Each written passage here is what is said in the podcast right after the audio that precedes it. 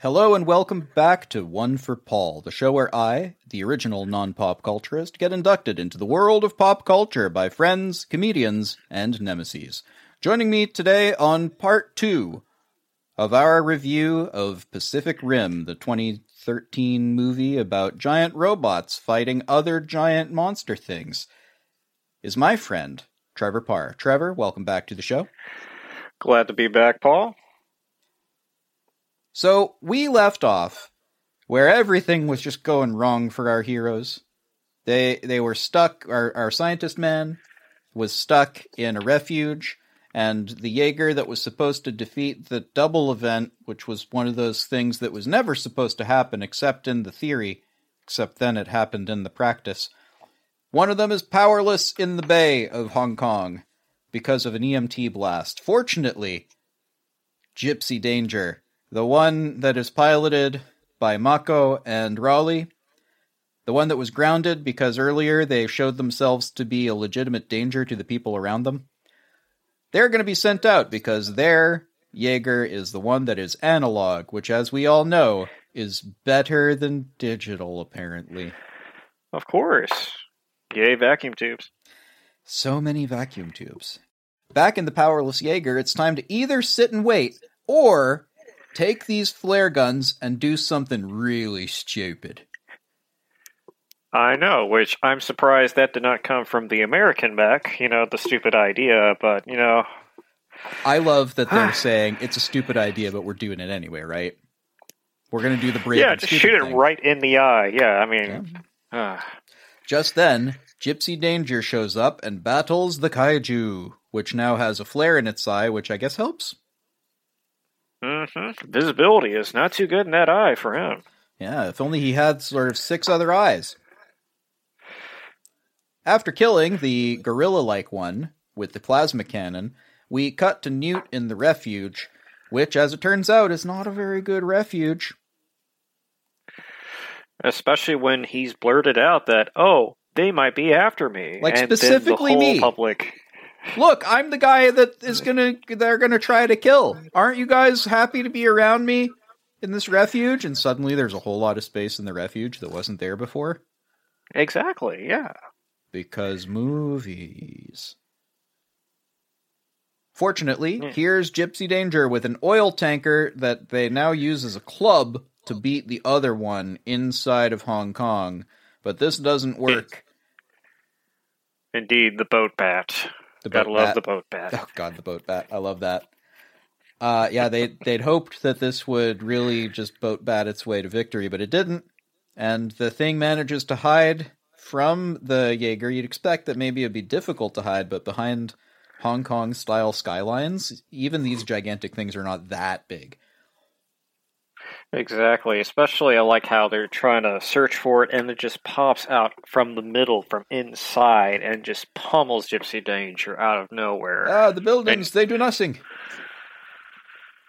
They do not think. Mm. Yep, and then they start melting Gipsy Danger. I mean, the building behind them. And in But response, before that, you've got the Oh. nice little Newton's Cradle little scene where, Oh, of course, right. it's the obligatory. Yeah, like I doubt that that really happened, but it's a nice little scene that happened. I feel like the 3D department did that early on as a test of their systems, and then the director just looked at it and went, "Well, I mean, that's hilarious. We're keeping it." yes, exactly. I think it would be it would be a fantastic gimmick for a 3D department. But yeah, definitely, it's like yeah, yeah, we need a laugh here and there. It's a good little brevity moment because the whole fist slams through the entire building and slows down only at the Newton's cradle, which gently goes back and forth. It's 3D department. I think it's the the animation department going like, "Look at how good our physics system is." Mm-hmm. Fortunately, Gipsy Danger is not taken down by all of this. The acid attack misses them narrowly, and then the Gipsy Danger Man grabs the tongue of the thing or the gland or whatever it is that was spitting the acid and tears it out of their throat. And then they Mm. freeze its tail and sma- and shatter it off of the thing. But before the kaiju finally grabs them from behind and flies directly upwards, slamming them in the buildings on the way up because this one can fly, I guess, and it can do it without a tail. Yeah, I'm sure, pretty sure I could talk with a biologist and they could explain to me how that's not possible. But you know, movie magic, whatever. Who cares? It's It's, fucking awesome. And if it doesn't have a tail, it can't attack them from up in the air, which I think is the reason they might have done it. Because otherwise, could you imagine? It's like, and then they flew up in the air, and it didn't use this weapon that it has on its tail to smash the thing apart like it did to those other guys, because it can't do that to the protagonists. We still need them to do stuff. Exactly. They avoid doing that, and I love it. I don't have any criticism of this thing. They fly far into the atmosphere, looks like even space, like we can see the curvature of the Earth quite clearly. And just then, they remember that they have a sword. Yes, out of nowhere. That would have been useful so long ago, but oh, by the way. For a lady who Ah. earlier was saying how bad Raleigh was at for not finishing fights earlier when they had a chance, I'm Yes, reasonably exactly. certain there It's were like- some punches earlier that could have been sword. Yeah, but both bad. Both bad. Boat bat. I okay, look, I get you, but that's a weird thing for Mako to have agreed to. She would Yeah, I have been sitting I on the sword going, No, but sword though. I, I imagine in their minds that's the conversation that was going, like, okay, Mako, hear me out here. Boat bat. But sword though. Yeah, but boat bat, but sword though. And Riley, and she just was like, "Okay, Riley, we'll do it your way this time. And when it doesn't work, we'll get out the sword like I wanted to." And that comes up because I think um, I think the right hemisphere is dominant, or at least they're trying to portray that because Raleigh is on the right side, Mako's Yeah, on the left, sure. and you always have sort of a dominant, and you know. Yeah, uh, brainy, waney, rhymey, wimey, whatever. Right? It's Yes. Who cares? Yes, It's- thank you, Doctor. thank you, doctor, doctor. Well, that's what Doctor Who says. Is that like wi- rhymey, rhymey, timey, limey, Ti- or something wimey. sort It's of like that? timey wimey something or other. I, I didn't know that was a reference to Doctor Who. I thought that was just a thing people said, but that also makes sense. Timey wimey Mhm. nonsense. In this case, swordy wordy nonsense. Then we got a bunch more intercuts. Oh wait, first, first, they need to slice the thing in half, and they survive re-entry by landing in a sports stadium as triumphant music plays. Now here's the thing. I was looking at their re-entry going like, okay, so hang on, hang on. What was the mass of the asteroid that killed all the dinosaurs again? Because I'm reasonably certain that it was a similar size.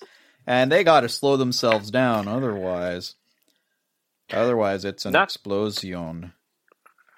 Yeah, but not to mention, I also think it, it said the altimeter at what height they were was like 50,000 feet, but it looked to be much higher up than that. Like, I don't think you get fire shooting off from the sides on re entry from something that's at, you know, what the same altitude that some airliners fly at. Are you know, suggesting to me that this movie about about giant mechs battling interdimensional space alien kaiju beasts is somehow scientifically inaccurate? I, I know it's preposterous, Paul, and I apologize, but yes, yes. Unbelievable. Ever so slightly. I feel lied to. We get a bunch of intercuts now between Newt back at Hannibal's negotiating the purchase of the kaiju brain and Raleigh and Mako being celebrated as heroes, except there's no time to celebrate and no time to grieve. Also, the Marshal is bleeding again from his nose, like he was earlier. That's a bit concerning. hmm Cut to the kaiju remains as an intercut where the large crew is now working expertly to get it apart and into easily saleable chunks. Looks and then I, I feel bad for the poor guys going inside of that, you know, rotting monster, being like, oh, yeah, even though I have all these filters, it smells like dead catfish. Oh. that's concerning because see here they pumped the cavity full of CO2 like any laparoscopic surgery, so they need to wear the jankiest oxygen suits I have ever seen portrayed on screen. If they can Mhm, smell it's like it, they went to Walmart and, yeah. If they can smell it, then that is not an oxygen suit. Also, it turns out that the secondary brain was damaged, but it's okay because there's a it was pregnant and there's a tiny baby kaiju in here. Wait, does that mean everything's fine? Of course, it means everything is fine. What could possibly happen, especially when you've got Hellboy there? He's like, yeah, I knew that was going to happen. It probably would die. Oh yeah, it it leaps out and chokes on its own umbilical cord, and the guy's like, "Yeah, I knew that would happen. Eh, it's fine," and then stands directly next to it and promptly gets eaten. After tossing a knife right at its nose, be like, yeah, nothing could happen. Mhm. I knew it all along. Of course he did. Yeah. Back at base, the marshal is uh, pretty sick, and those Mark Ones that he was piloting, they were scrapped. Scrapped. They were scraped together in 14 months, and radiation shielding was not a concern. Turns out that if he ever pilots again, he'll die. Oh no! And also, he and Riley are the only two to ever solo combat. But I thought you had to have a big brain to do that, and then it would mess up your eyes. Yeah, well, I mean, I guess that's only a symptom of the kaiju as we look at Hannibal Chau and, yeah, Maybe. the other guy. Well, Hannibal Chau is that he didn't do the thing with the kaiju. He went to a refuge and got injured by a kaiju. Wasn't that it? That was his whole No, thing. Like. I'm going to my private bunker. You are going to the private refuge. I don't recommend it. You know, and he well, no, no, no. opens it up. Earlier they were saying, why, why the, you damn fool, you drifted with the kaiju. He was looking at his eye, and then he lowered down his glasses, I- and his eyes were kind of messed up too. And I I, was thinking that. because they drifted, I- or he drifted. Well, how would he possibly? What he was doing was listening to what he was being told, which is they are a hive mind, and I drifted with one of the hive mind. So he's sitting there going, Wait, you said it's both ways. So they know everything that you know now, which means that you fucking idiot. like, don't give them information that you have. But it's uh, when he kicks him out, what he's saying is, I'm going to my private bunker. You can go to a you know group refuge. Uh, you know, I don't rec- I don't know how well you'll do. I know I didn't do very well. And then he shows his eye injury. I thought it was he got that in a kaiju attack while waiting in the private refuge, and now he's like, no, no, no, no, no. I'm going to get my own private bunker now, and I'm going to start this whole business to make sure I can have it. That that was my reading. Mm, okay. I could see your reading too, though. It, it's sort of why would he have the ability to drift with a kaiju? Why would he develop that? That's the part that I'm not getting. Mm, the only thing I can think of is like black market. He was experimenting. Maybe there's some other potential avenue. Maybe he got his hand on some of the drifting equipment or something. I'm not sure. Yeah, maybe. I don't know. Maybe both readings are okay, but uh, yeah, I didn't have the really specific notes about that part. But back at base, they're pretty sick, and the marshals got the radiation poisoning, I think. And uh, looks like Marshall, despite the fact that he is likely to die, is going to co pilot with the Australian guy while his dad is injured with the arm thing, because you can't pilot one of these things with an injured arm, I guess. Mako, uh, Yeah, if it's full, yeah. No, I was just going to say, yeah, with the full range of motion. I mean, yeah, broken arm is just going to have problems, and that hinders the ability, I guess, of the other hemisphere. If you have broken arm, I don't know. It, it's brain shit. It's brain shit. Don't worry about it. Don't worry about it. Yeah. Uh, Mako, understanding that her surrogate father is likely to die today, has a beautiful moment with him before he gives the cancel the apocalypse speech from the trailer. Man, I wish I'd Yep. never seen the trailer. Man, I wish I'd never seen the trailer because this is a good speech. Oh yes, fantastic speech. As they suit up and prepare to pilot together on what they all expect to be a suicide mission, the Australian father and son share another of my favorite moments in the film as they struggle to express emotions to one another, even though, of course, they've been connected brain to brain and they know, but something nice about saying it, and they don't manage to, but I think they both get it. Yeah, exactly. It's like you have like a mutual appreciation. You're both on the same level, even thinking wise. That Hmm. you don't even need to say these things. It's just felt. It's known. You can even tell by just by the look in the eyes, and the actors do a good job portraying that. Mm. It's relatable because men were uh, we're all emotionally repressed on some level. hmm And Raleigh and Mako discuss the future, by which I mean just the future. And uh, I guess he's implying we should totally get married after this. Uh, I never I've- saw that. I I've been mean, I- considering our future, and I never had very good timing. I watch her just go, "Oh, cool," or just maybe saying, "I would like some sort of future together." Did you not get that? Maybe I'm reaching. I think you're reaching a little bit. To me, I kind of like the idea how, I mean, they're just kind of like mutual admiration for each other, but it doesn't seem like a romantic gesture or anything like that. Like they wanted to go out, you know, start dating or anything like that. You don't Just reckon? kind of like a, like as Mako said, respect for one another. I see that for sure. I definitely do get on one level that they have enormous respect for one another, and of course, they've been connected to one another's brains, and there's that intimacy right away. But I really did see the sort of like simmer of something, right? From the little looks that Mako gives as she sees a shirtless guy before they've done the thing together, and uh, from sort of little glances and looks here. It's all quite subtle, but I was picking up on something that made me think, oh, maybe he's talking about a future together when he talks about I've been considering the future, and then laughs and goes like, I got the worst timing. Shit. you know what I mean? Yeah, I mean, I guess I kind of see a little bit of that, Okay. but eh. This is a, we're having this discussion about a movie about giant robots battling evil alien giant interdimensional beast things. This is a fucking good movie.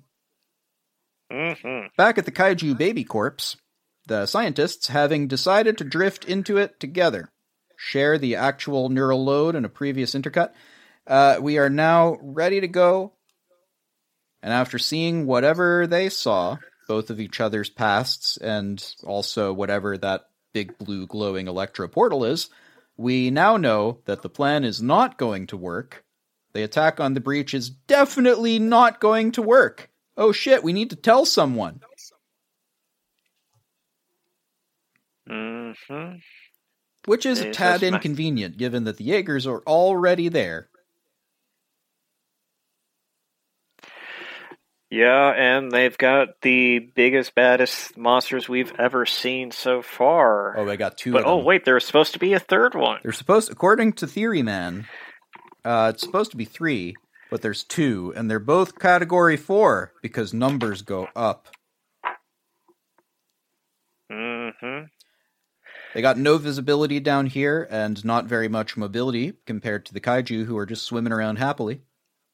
And just as they reach the breach, they find that the kaiju are stalking them but not stopping them from going to the breach, which is odd given that they're carrying a breach closing payload. Yeah, it's more like they're just kind of like stalking their prey and waiting out, which, I mean, we kind of think at first that they really don't have like an intelligence, these monsters, but perhaps they do a little bit more than we give them, you know?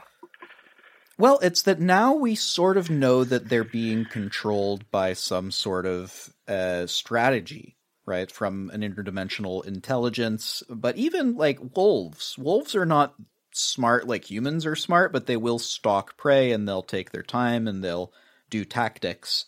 A lot of lots of animals think tactically, but not a lot think strategically. I think that's really just humans, and then also whatever these kaiju are or whatever's controlling them because the the marshal is quite surprised because he's never seen them behave like this. He's going, "Why are they stopping? They never stop. Something's weird." Fortunately, Team Science to the rescue! Here to inform them that they have to travel into the breach with one of the kaiju because there's an encryption key. Yeah, got to use those biometrics. I mean, Face ID, come on now. They need to collect the blue key card to enter this video game door. Exactly, but they have to also get the red key card, but they only could have gotten that one if they defeated such and such on the first level. And, And they God, forgot didn't to go- do that because they did the speed run strat. Also, it turns out that it's not a double event, but in fact, dum dum dum dum, a triple A event, triple just event. like theory men theorized earlier. Except now it's a category five because number go up. Mm Mhm, Big old hammerhead, ugly looking thing. Ugh. It's kind of awesome Which kind looking. of similar looks like um, the tattoo that um, exuberant short scientist guy Newt. has on his arm. Yep. Yeah, until now we've only seen category four, uh, which is the largest category, but this is an even bigger category than the largest category. In fact, it's the first one they've ever seen. And they fight the new category. Uh, the other two get in on the party, though, first destroying Gipsy Danger's right arm. God, this guy is just getting his arms destroyed all over the place. First it's his left, now I it's know, his it's right. like Star Wars, the original trilogy, you know? Almost like that, with, with all the arm destroying. Then they stab the first one. Glad to see they're using their swords now. And then, uh, as the fast one, the sort of alligator style one, swims past rapidly, they split it right down in two, which is kind of. Kaiju Ninja, successor to Fruit Ninja. Kaiju Ninja, good lord. I would play that for like five minutes. Yeah, I would definitely play that. Uh, and the Australian guys, uh, it the one the one has the controls jammed. Uh, th- those guys, and they can't release the payload. And they battle the Category Five big monster, and they manage to wound it pretty badly. Uh, so new plan: Striker is going to detonate the nuclear bomb to get rid of the two kaiju already there, and Gipsy is pretty much a walking nuclear power place, uh, power station. So the plan is jump in, melt it down, get out. I'm I'm str- I'm summarizing heavily here because this is what happens, but these are fucking cool scenes. Yeah, and the cinematography or how they compose the shots, I mean, more sticking to the color themes of like the orange for the warmth and how they're going down there in the blue with the kaiju, and it's just fantastic. It definitely is a treat for the eyes. Oh, and they melt it. the thing like a fucking kebab on on one of the vol- volcanic vents down there. It's so cool. Yeah, love it. I love the video game. I love the video game of this. It's so good. It's exactly my aesthetic. But of course, this is a suicide mission. It started as a, as maybe a suicide mission. Now they know, like, we're actually not getting out of this alive. So Marshall and Australia Man, they're uh, they're having a little last conversation. It's been a pleasure, sir. A little nod. But of course, Mako is also down there, and her surrogate father figure is about to to die, and she sort of knew he was going to die today anyway, one way or another from from the kaiju stuff. But still, bad day. Still, and then she utters out in Japanese, "I love you, Sensei." Mhm. Yeah, the marshal's last words to Mako are, "You can always find me in the drift." Australian dad listens on as his son is about to sacrifice himself to save the world, and as they detonate the bomb, Mako says to the marshal, "Sensei, aishitemasu," which means "I love you, Sensei," which is just oh. And here's the fun bit: I had to look that up because it is not translated into English Exactly. because she didn't mean it in English; she meant it in Japanese. And I think hmm I think I sort of understood it the first time. On the second watch, aishitemasu is a word I had to look up. And oh man, did I I got hit in the heart. I've never felt hit in the heart that hard while looking at Google Translate. Yeah, I mean, it's I kind of like where they they didn't put the subtitles up. It's kind of understood even without knowing exactly what they say and it being translated. You felt it like when you say it. That's like you knew, and then once you do see the translation, it's just like a ton of bricks hit. It really is. I I don't know whether I would have preferred to have the subtitle there or not. I think this worked. I think I understood that the words themselves kind of don't matter in this instance, and I think having that be a private thing between her and her father figure was sort of thematically appropriate, thematically right in the moment. And even after I looked it up and I went, "Oh, that's so good." Because like what else do you say? And it's such a moment for her of like, well, now I've lost everything to this fucking thing, so let's go, right? If we got to die today, then let's go. So after just a massive nuclear explosion, which opens up the sea itself, which then comes crashing back in. Oh god, I know that wouldn't happen, but fuck, it's cool. hmm Mako and Raleigh tackle the Category 5 through the breach, killing it on the way in. Mako's oxygen line breaks in the wrestle, and Raleigh gives her his before putting in the ejector seat and sending her back through the breach to safety because she's out like a light. All he has to do now is fall. I guess he's fully expecting not to come back, so he falls, but also has to get the reactor melty by hand. Yeah, and I mean that's especially he's losing oxygen too, so trying to do a complex melt or triggered meltdown of nuclear reactor in you know a parallel not parallel dimension but another dimension yeah doing all that at once and blazingly fast speed? Yeah that's while that's oxygen hard. deprived in uh in as you say a situation that is uh shall we say non-standard? Maybe just a little non-standard. Honestly it wasn't clear to me that he would survive. I didn't know. It was a cool final scene because this whole time they've not been precious about killing their protagonists yeah and then he uh, puts the uh, Gipsy Danger in the most deadliest of all dance poses the t pose but since he has an arm it's an upside down l. Oh my god he's t-posing. Everyone run! Exactly. But luckily, our protagonist does get out of there alive and manage to eject it at the last time or at the last minute and get out of there. Rushes to the surface. Mako's looking around. Don't does not see Riley at all, Raleigh at all, but he does. His thing does pop up. Mhm. And there's a you know a slight moment where I was hoping maybe he comes back alive, maybe he's dead. oh but he's not breathing and there's no pulse they don't read a pulse but on the radio they helpfully tell us no, maybe the equipment's busted don't worry about it mako as she's like literally cradling this guy that maybe she loves maybe at least she's like she's been I, I hesitate to say being intimate with because that is what has happened by m- melting their brains together kind of but also not exactly you know what i mean Yeah, there's an, a shared emotional trauma. There is a Hmm. deep bond between the two. Yeah. So, last thing to do from base, though, is to send out the helicopters before we do too much else to make sure that they retrieve whatever's left of Mako and Riley, because they don't. Riley? Raleigh. And uh, Mako definitely alive. Raleigh? Also alive! Hooray! He's not dead. Guys. You're just crushing his windpipe. That's okay. You know? That that's fine. You could have killed him just now, but you know you didn't. That's okay. And guys, stop the clock. Oh, this whole time there's been a clock running that they keep resetting every time there's a new kaiju, and now there's not going to be any more kaiju because they collapse the thing that and that puts the kaiju into the world, and hooray, the world is saved, and everybody who's not dead is victorious. I guess.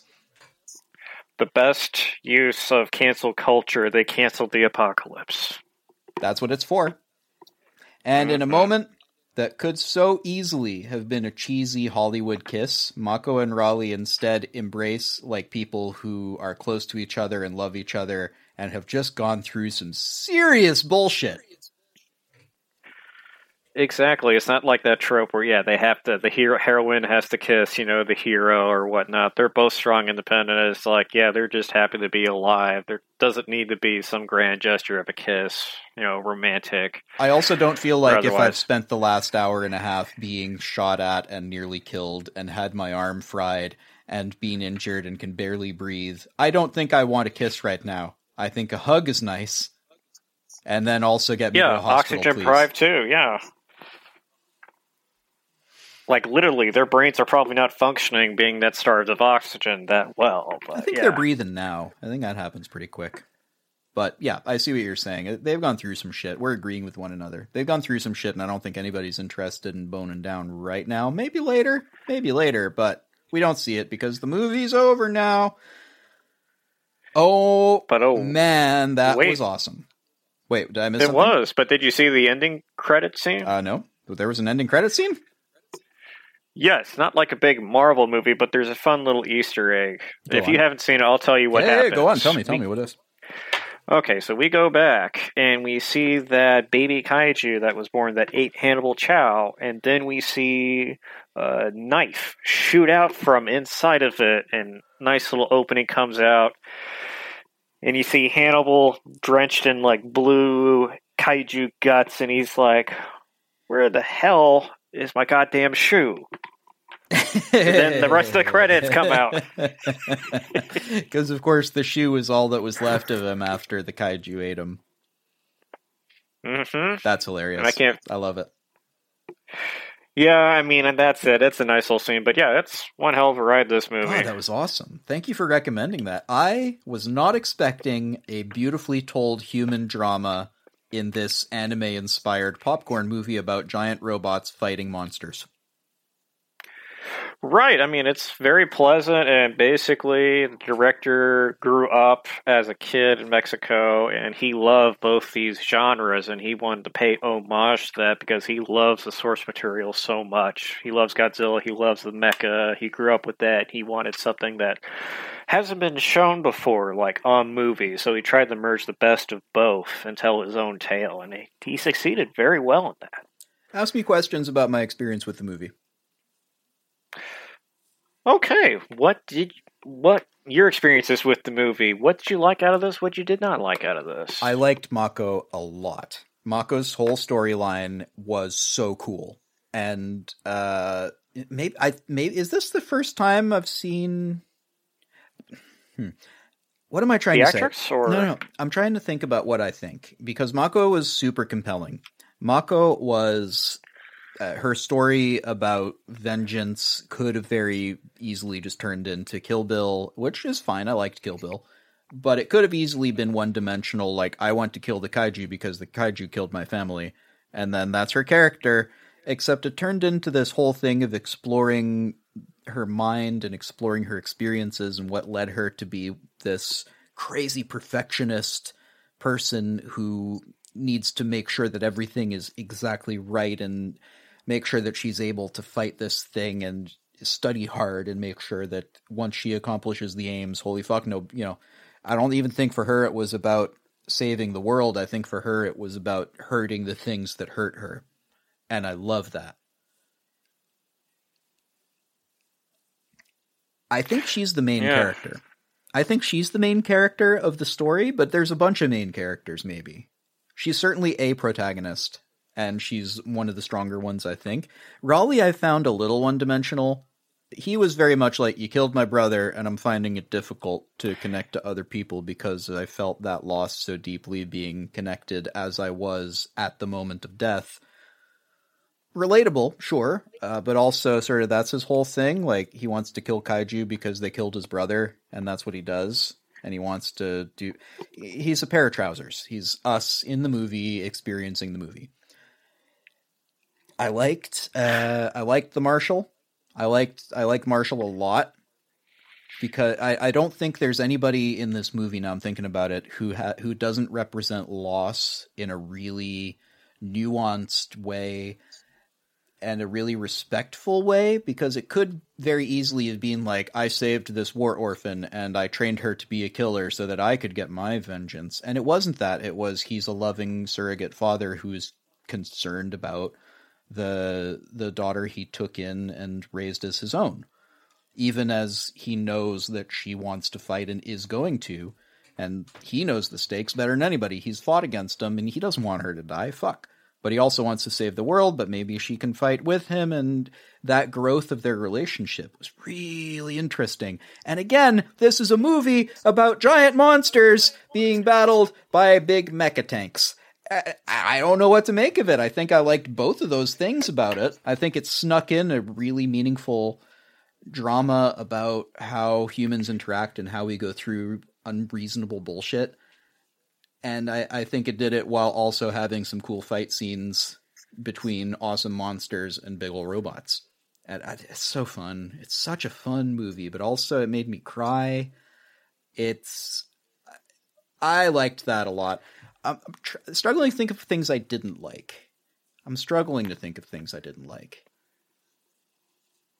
Occasionally, the brain stuff was a little like, oh, okay, like you needed a reason that they you had two people in the thing to cause the drama to happen, so you came up with this brain. Th- All right, whatever.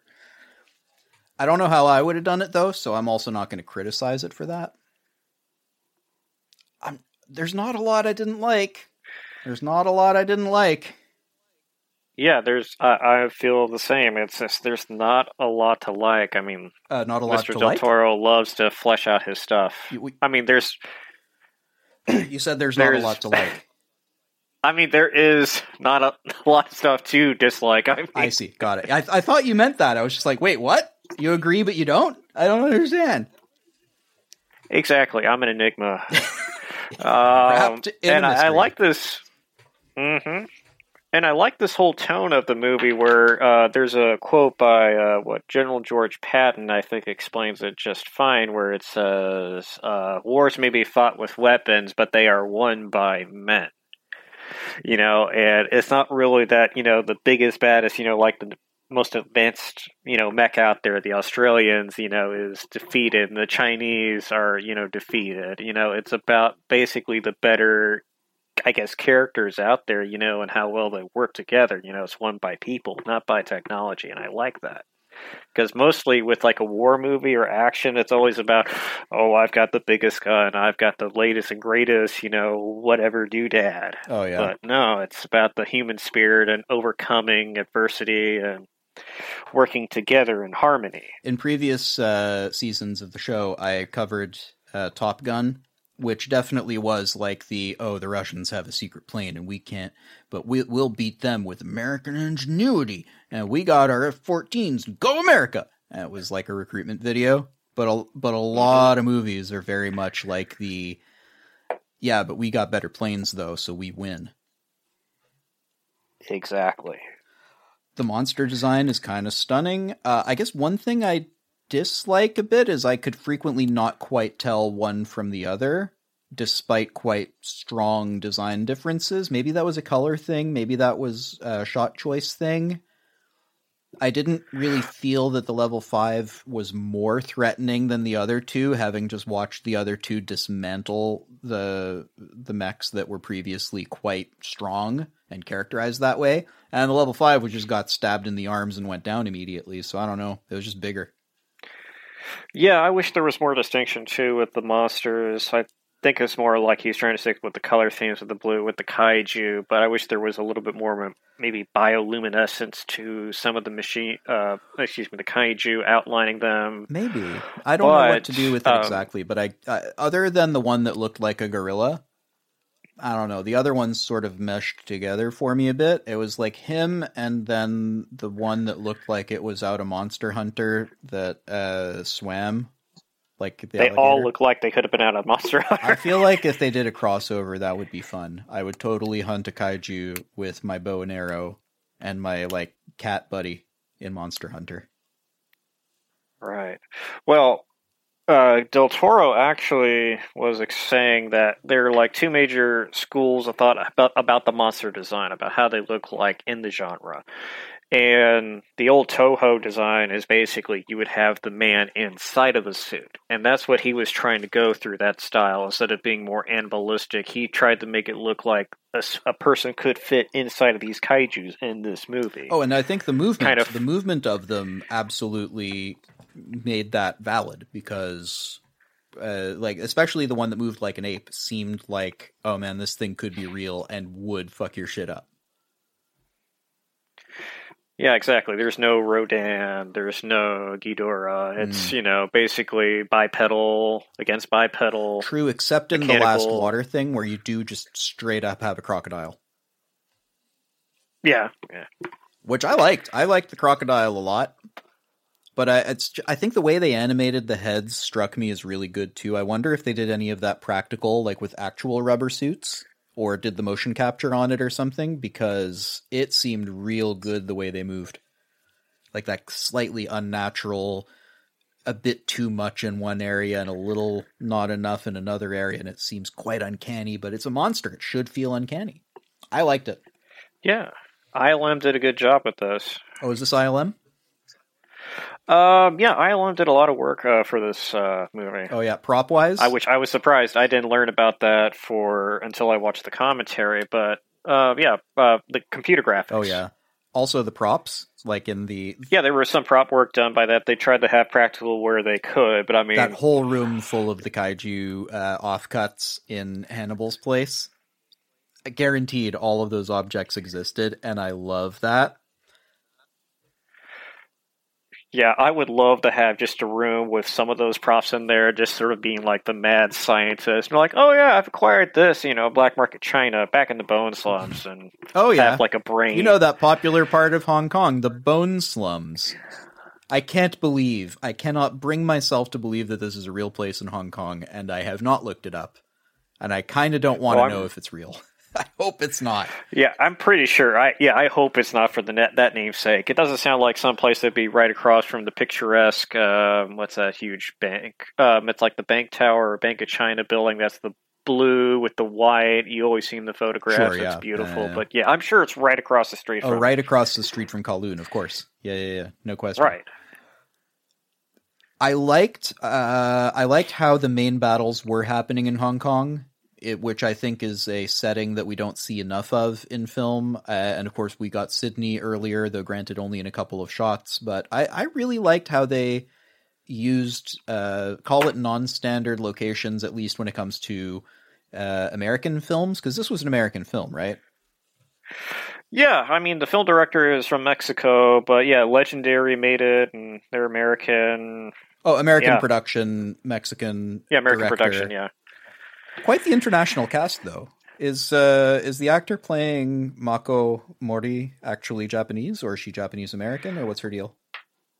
Um, I believe she is actually a full Japanese. Uh, she is from Japan, and I mean she's a Japanese national. There's like a few other movies that I own that are have her in it. One of them is a Japanese production, which is sort of like a dark comedy called Kumiko, the Trav or yeah Kumiko the Treasure Hunter, and apparently she thinks that Fargo the movie is real, and so she travels to America to try and find this treasure that doesn't exist. Oh. It's a very dark comedy. So I haven't seen Fargo, but I believe you. I'll add it to the list. Fine, I can hear no, you. no, I, can don't. It's not for everybody. I can hear you judging between you and the audience, going, "He hasn't seen what?" That's sort of how we do it. But yeah, Well, it's Uh, unless you have final thoughts about uh, Pacific Rim or the production or about actors or whatever have you, then uh, the only other things I can think of. I mean, I really was more or less about the act, some of the actors, like uh, the girl Mako. I would love to have seen her in Ghost in the Shell. I mean, she would have been so much better than Scarlett Johansson. You know, whitewashing Hollywood, whatever. Oh, man, but you're right. You're right. She would have been so good as the major. Oh man, I have Exactly. I have seen Ghost in the Exactly, it- with the blue hair, and she's got it kind of cut in the right way, and I'm like, ah, this. I think she has the presence perfect. for it. She's oh, why did I haven't seen the Scarlett Johansson one though? Did she do good? Was it a good? Uh, no. Was she bad? Did she did she do a bad Uh, job? she was okay. I mean, I I watched, I liked the anime Ghost in the Shell, and they definitely harkened to a lot of scenes where they replicated some of the iconic stuff or scenes in the anime on the movie, but the plot was weak, and they sort of simplified things down. They kind of dumbed it down quite a bit. excuse Oh, me. No. Oh no. And I mean, I just but was Johansson okay? I just think if you're going to have or- like Japanese cast members and then you have the lead protagonist Caucasian American, it just makes sense to have a leading character who's also Japanese. But uh, what was Scarlett Johansson's performance okay though, or like was there at least that? I would say it was okay. Yeah. I mean, it could have been a lot better, but I mean, hey, it also could have been a lot worse. Um, I don't know, man. Whenever they remake stuff that I like, I'm like, you know what? I'm just not going to watch it. I'm sure it's fine. I'm, I'll watch the original again. I like that one. Until later, I figure out if if people say no, it's actually really good. then cool, fine. But you know, like I don't see the reason to remake that. Um, Anyway, we're we're straying, we're tangenting Yeah, quite far from the thing. But yeah, I I really would have liked to see her in a role like that. I think this is a role like that in a lot of ways. I think this is oh yeah, it's definitely similar. reminds me a lot and of the I quite major. liked her in it. This reminds me a lot of the major. Now I'm thinking about it. Exactly. I mean, that popped up in a little bit as I was watching this initially the first time, way before we even announced that there was going to be a Ghost in the Shell movie. Um, the only other thing I can think of is just this is one of those movies where they put a lot of work into details, like in the background, like on switches, on panels. Like if you pause stuff and if you have like 4K, even 1080p, you can pause it and freeze frame and see so much detail. Like they engineered the mechs. You could see access hatches, you can see bolts, you can see nuts. Mm. Someone How things are thing. engineered. Yeah, totally. Yeah, like even like I paused it and on Gipsy Danger, you can kind of see like on one of the shoulders they have the World War II style bomber art where you have the pinup girl, Oh, I You know, painted on the side of the craft. That's a good detail. I like it. and then there's like a little American flag like on the rover that's carrying out the Gipsy Danger the first time in Alaska. I mean, there's lots of little stuff like that all over. You can read the mm. switches and you can see how they're scratched up and scuffed up from repeated use. I quite liked how the nice guys were uh, customizing their armor with stickers and stuff. I thought that was pretty neat because they're not military Yeah, anymore; they're resistance, so they can put a sticker on their crap, you know. And everything looks slightly dented. It's kind of great. Yeah, and like on the Chinese, if you freeze frame it, you can actually see they got like little images of China uh, of uh, the uh, kaiju, Oh, really? like right by the chest plate, and it's sort of like a kill tally, like the you know the World War II aces would have on their fighter craft. Is kind oh, of that's nice. fun. But yeah, I mean, I really don't have much aside from that. Aside, we just go off and Well, yeah, I mean, I guess we could tangent but- if we want to, but I think that would be a different kind of show. Uh, I think we're done. So thank you, uh, thank you, Trevor, for joining me on this episode of One No for problem. Paul. Uh, you got nothing to plug, right? I've got nothing to plug. Ah, never I mind. mean, never mind. But listen, uh, to all you listening, if you'd like to follow me on Twitter, you can do that at One for Paul. You can also help uh, support the show on the crowdfunding platform Patreon by going to patreon.com slash one for Paul or searching one for Paul Patreon. Uh, you can also uh, just tell people about the show. Tell people that you enjoyed it. Hey, this guy has a real hot take because there's not enough of those in the world, and I hope that I'm doing a better job than all of those guys. And uh, whether I am or not, why don't you tell me about it on Twitter? Because that's what I need you to do. Thanks, guys. That's the episode. We'll see you next time. Thank you for joining me on January. I guess thanks for having me on, Paul. I look forward to doing this again sometime, and hopefully, you all in the comments can make fun of how I talk and how I screw up the English language on a normal basis. Thanks for having me, and talk to y'all later. Bye now. Bye now. so many vacuum tubes because movies.